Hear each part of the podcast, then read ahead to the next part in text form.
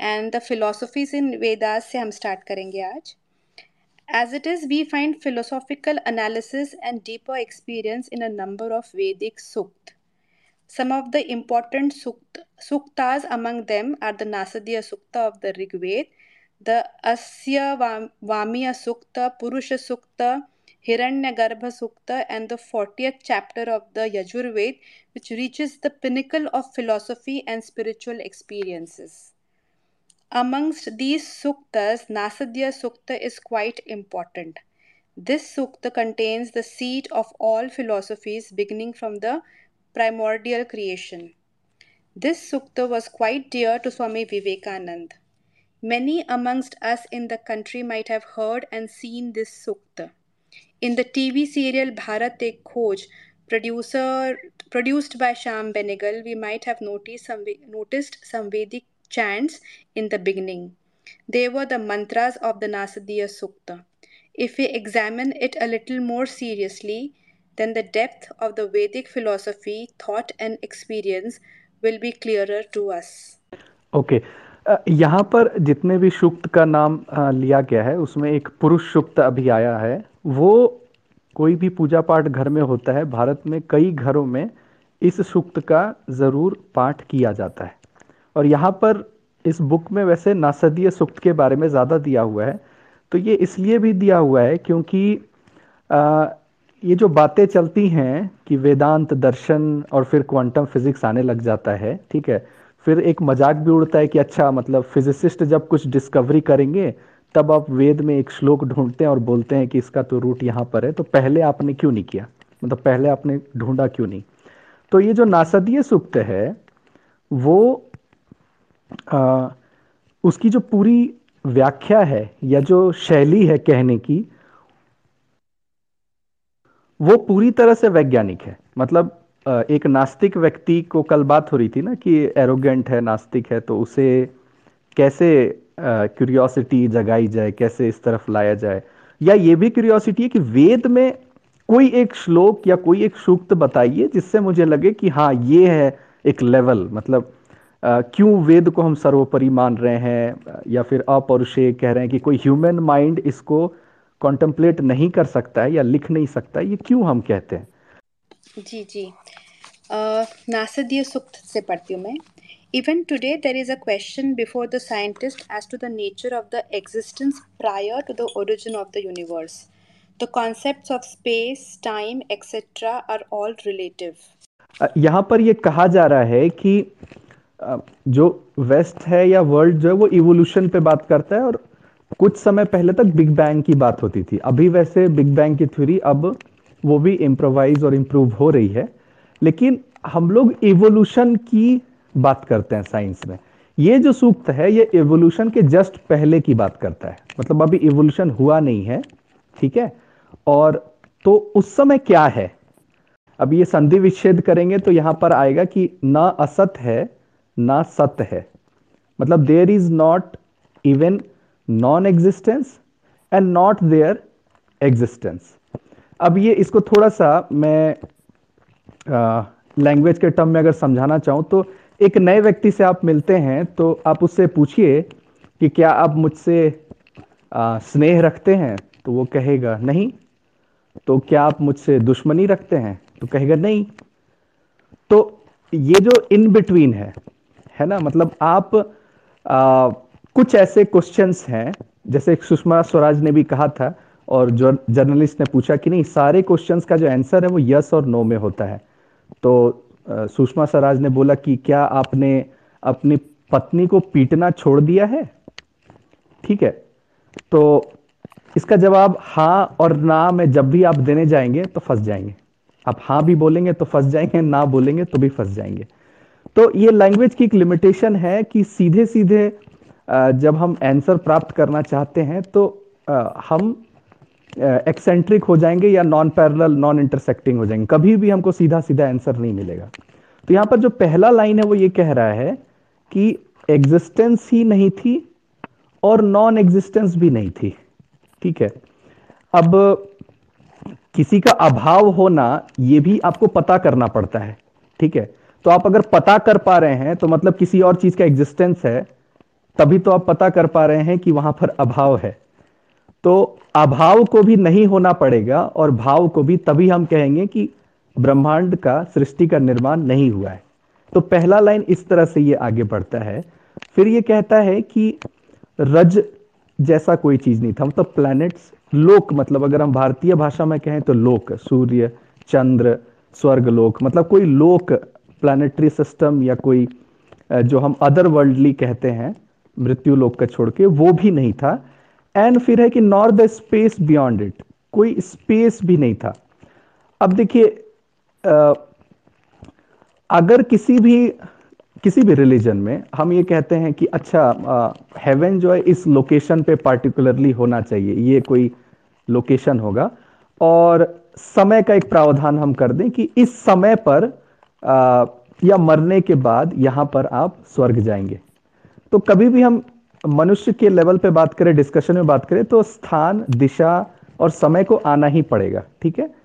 अब यहाँ पर ये कहा ही जा रहा है कि जो स्पेस है जो सबस्ट्रेटम है या जो आकाश तत्व भी हम कह ले या जो काल है वो भी निर्माण होता है और प्रलय में वो भी समा जाता है ठीक है? तो जब डिस्टेंस का ही कोई कंसेप्ट नहीं है तो आप ये नहीं कह सकते कि उस जगह पर कोई जगह ही नहीं था, है ना? तो ये देखिए लैंग्वेज जो है पैराडॉक्सिकल होते जाएगा, ठीक है? तो टाइम ही नहीं है तो आप पास्ट प्रेजेंट फ्यूचर किसी की भी बात आप नहीं कर सकते, ठीक है?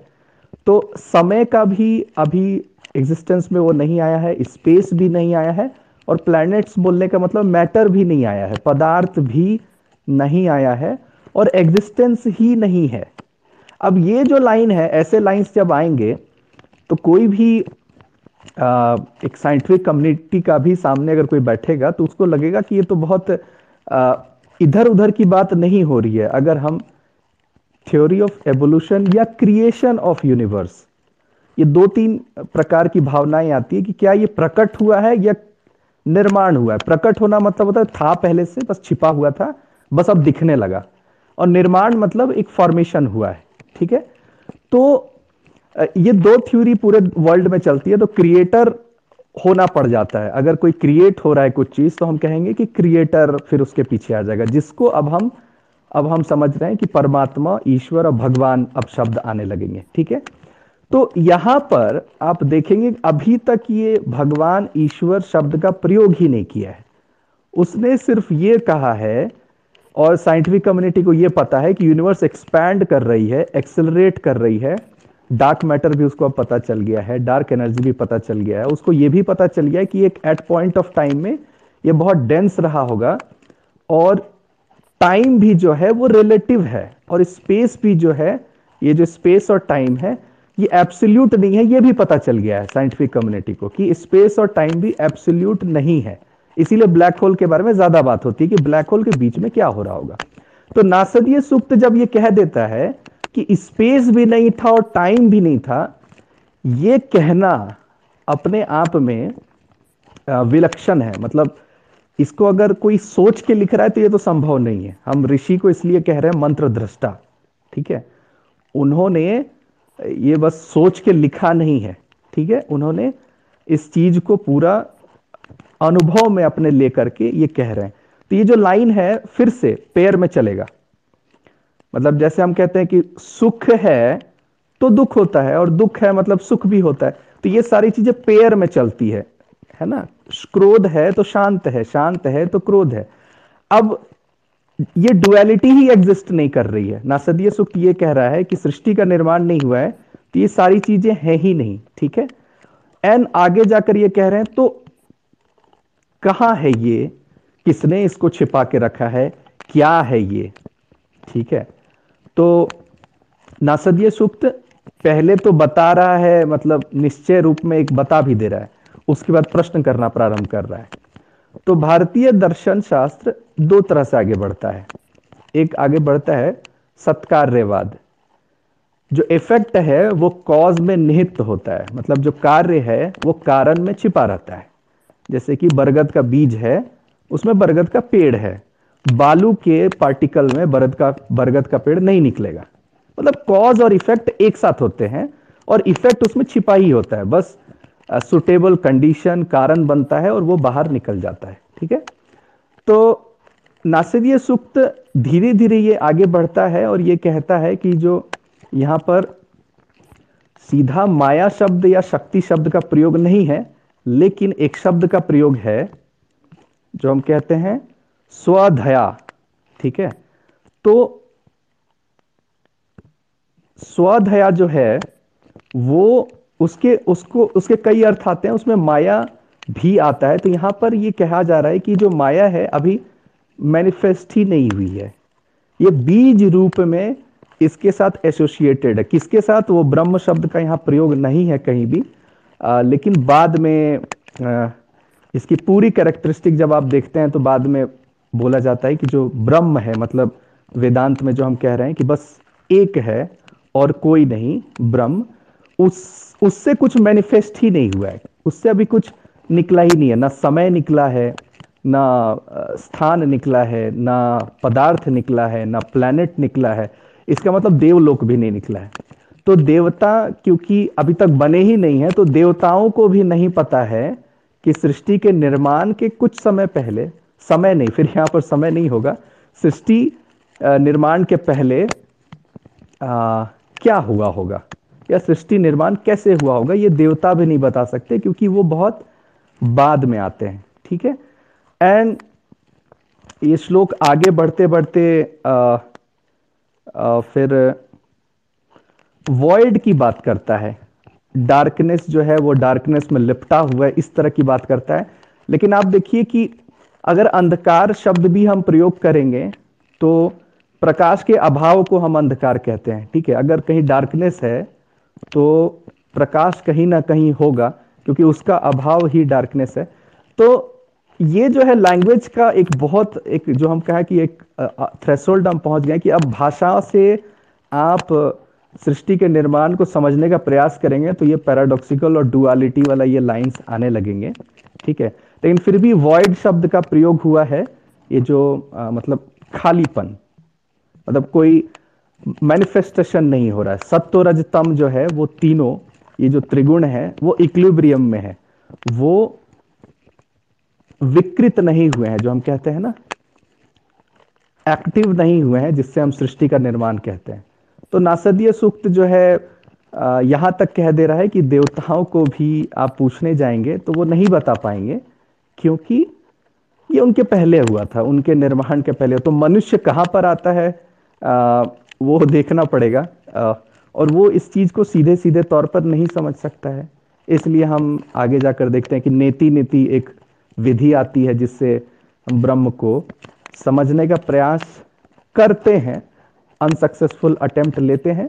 आ, तो ये नासदीय सूक्त जो है आ, बहुत ज़्यादा फ़ेमस रहा है और पसंदीदा है। जितने भी क्वांटम फिजिसिस्ट हैं पूरे दुनिया में आ, उन सभी का ये प्रिय सूक्त रहा है नासदीय सूक्त। इसीलिए उसको हम लोग उपनिषद आएगा अभी अगला जो चैप्टर उसमें यही कहा जाता है कि ये परा है तो परा विद्या लैंग्वेज के बियॉन्ड है ठीक है? तो इंटेलेक्ट के भी बियॉन्ड ये भी हम लोग देखेंगे। जैसे अब देवता जब नहीं बता पा रहे हैं तो मानव की बुद्धि बहुत बाद में बनी है, ठीक है? तो वो भी कॉन्टेम्पलेट नहीं कर पाएगा जहाँ से वो आया है मतलब ठीक है? तो इसका मतलब उसको इस्तेमाल करना बंद करना पड़ेगा।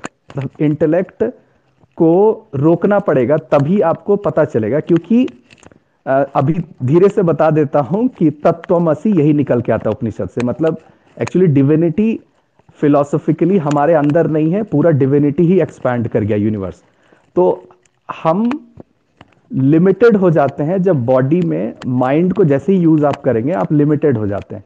इसको जैसे ही यूज़ करना बंद करेंगे, जो डिविनिटी है वो खुद से इवॉल्व हो जाएगी. वो आप ही हैं, वो अंत में पता चलता है. ठीक है? तो बस डिविनिटी को पता है डिविनिटी के बारे में. ठीक है? सर आपने बहुत अच्छे से समझाया और एक क्वेश्चन था किसी का तो मैं मुझे लगता है कि रिलेटेड okay. है तो मैं पूछ लेती हूँ कि कल जाके if there is a holocaust कुछ पूरा कंप्लीट सनातन वाइप आउट हो जाता है एंड जैसे हम आप जो कल समझा रहे थे उसको अगर कॉमन मैन की लैंग्वेज में समझे तो एक क्लाउड पे डेटा है एंड हमारे जो ऋषि थे उन्होंने अपने तप से वो लेवल जो आप कहते हैं कि रिसेप्टिव हो गए थे and they could download that तो आज अगर इस तरह से वाइप आउट होता है दिस एंटायर हमारा वैदिक नॉलेज तो क्या today are we equipped to download it again okay देखिए uh, हम लोग किसी भी लॉ को कैसे मतलब साइंस में कैसे किया जाता है ठीक है? हम लोग करते हैं एक्सपेरिमेंटेशन है ना? हाइपोथेसिस मैथ्स का यूज़ करते हैं, इंस्ट्रूमेंट का यूज़ करते हैं, फिर रिपीट, रिपीटेड करते हैं। एक्सपेरिमेंट मतलब ये हो कि एक सिंगल डेटा पॉइंट नहीं होगा, हज़ार बार, दो हज़ार बार आप कर रहे हैं, फिर ग्राफ प्लॉट किए, फिर एक मैथमेटिकल डिराइव किए, कैलकुलस का यूज़ किए एंड देन उसको दूसरे लोकेशन पे, दूसरे कंडीशन पे अलग अलग तरह से आपने जो उसके टेस्टिंग पॉइंट्स हैं, आपने उसको चेक किया और फिर एक डिराइव किया और फिर भी आपको लगा कि कुछ इसमें एक्सेप्शंस रह गए तो साइंस कैसे चलता है कि एक रिफाइनमेंट प्रोसेस से चलता है। लेकिन टेक्निकली पहला स्टेप यही होता है नेचर को ऑब्ज़र्व करना। ठीक है? कोई भी जो साइंस है, वो ऐसे इवॉल्व हुआ है, पहले वो ऑब्ज़र्व करता है। क्वांटम की बात अलग है, क्योंकि वो सेंस ऑर्गन उसको ऑब्ज़र्व नहीं कर सकता तो मैथमेटिकली हमें रिलाई ज़्यादा करना पड़ता है। तो ऑब्ज़र्व का जो, या ऑब्जर्वेशन की जो टेक्निक है उसकी कैपेबिलिटी अगर कोई बढ़ा सकता है देन ये डाउनलोड होगा। डाउनलोड क्या होगा? मतलब you actually understand what there it is मतलब ग्रेविटेशनल फोर्स जो है, ऐसा नहीं कि न्यूटन या बौधायन या कोई भी ऋषि के पहले नहीं रहा होगा। बस आप उसको पकड़ते हैं कि अच्छा ये है। बस अभी हमने इसको मैथमेटिकली उसको समझा है। तो ऑब्जर्वेशन के लिए योग में रितंभरा प्रज्ञा का मेंशन होता है। ठीक है? रितंभरा प्रज्ञा, ये जो आप लोग तर्कशास्त्र में आएँगे, ये प्रत्यक्ष प्रमाण डायरेक्ट एक्सपीरियंस अनुमान प्रमाण रूट कॉज एनालिसिस या फिर उपमान प्रमाण एनालॉजी या शब्द प्रमाण टेस्टिमोनियल इन चारों प्रमाण से ऊपर आता है। और वर्ल्ड इन्हीं चारों प्रमाण के चारों तरफ़ आज भी है। इसके ऊपर की जो प्रज्ञा है, उसको कहते हैं रितंभरा प्रज्ञा, जिसको थोड़ा डिटेल में मुझे बताना पड़ेगा, वो समाधि के बीच में आता है। मतलब बारह तेरह प्रकार की समाधि है। उसमें जो आखिरी वाली है वो तो ठीक है, मोक्ष के लिए है। बट जब बीच में आप, जैसे आप संप्रज्ञात समाधि, अगर मैं अभी शब्द का प्रयोग करूँ, प्रज्ञा के साथ वाली समाधि तो एक रितंभरा प्रज्ञा आती है।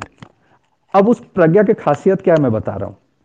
कोई भी नॉलेज को, कोई भी इंफॉर्मेशन को अगर अभी हम एक्सेप्ट करते हैं या सुनते हैं कहीं से तो डाउट होता है इसको हम थोड़ा चेक कर लेते हैं मतलब वेरीफाई कर लेते हैं वैलिडेट कर लेते हैं किस सोर्स से आ रहा है, उसको हमको चेक करना ज़रूरी है। मतलब कंफ्यूजन रहेगा ही रहेगा और डाउट रखे रहना पड़ता है।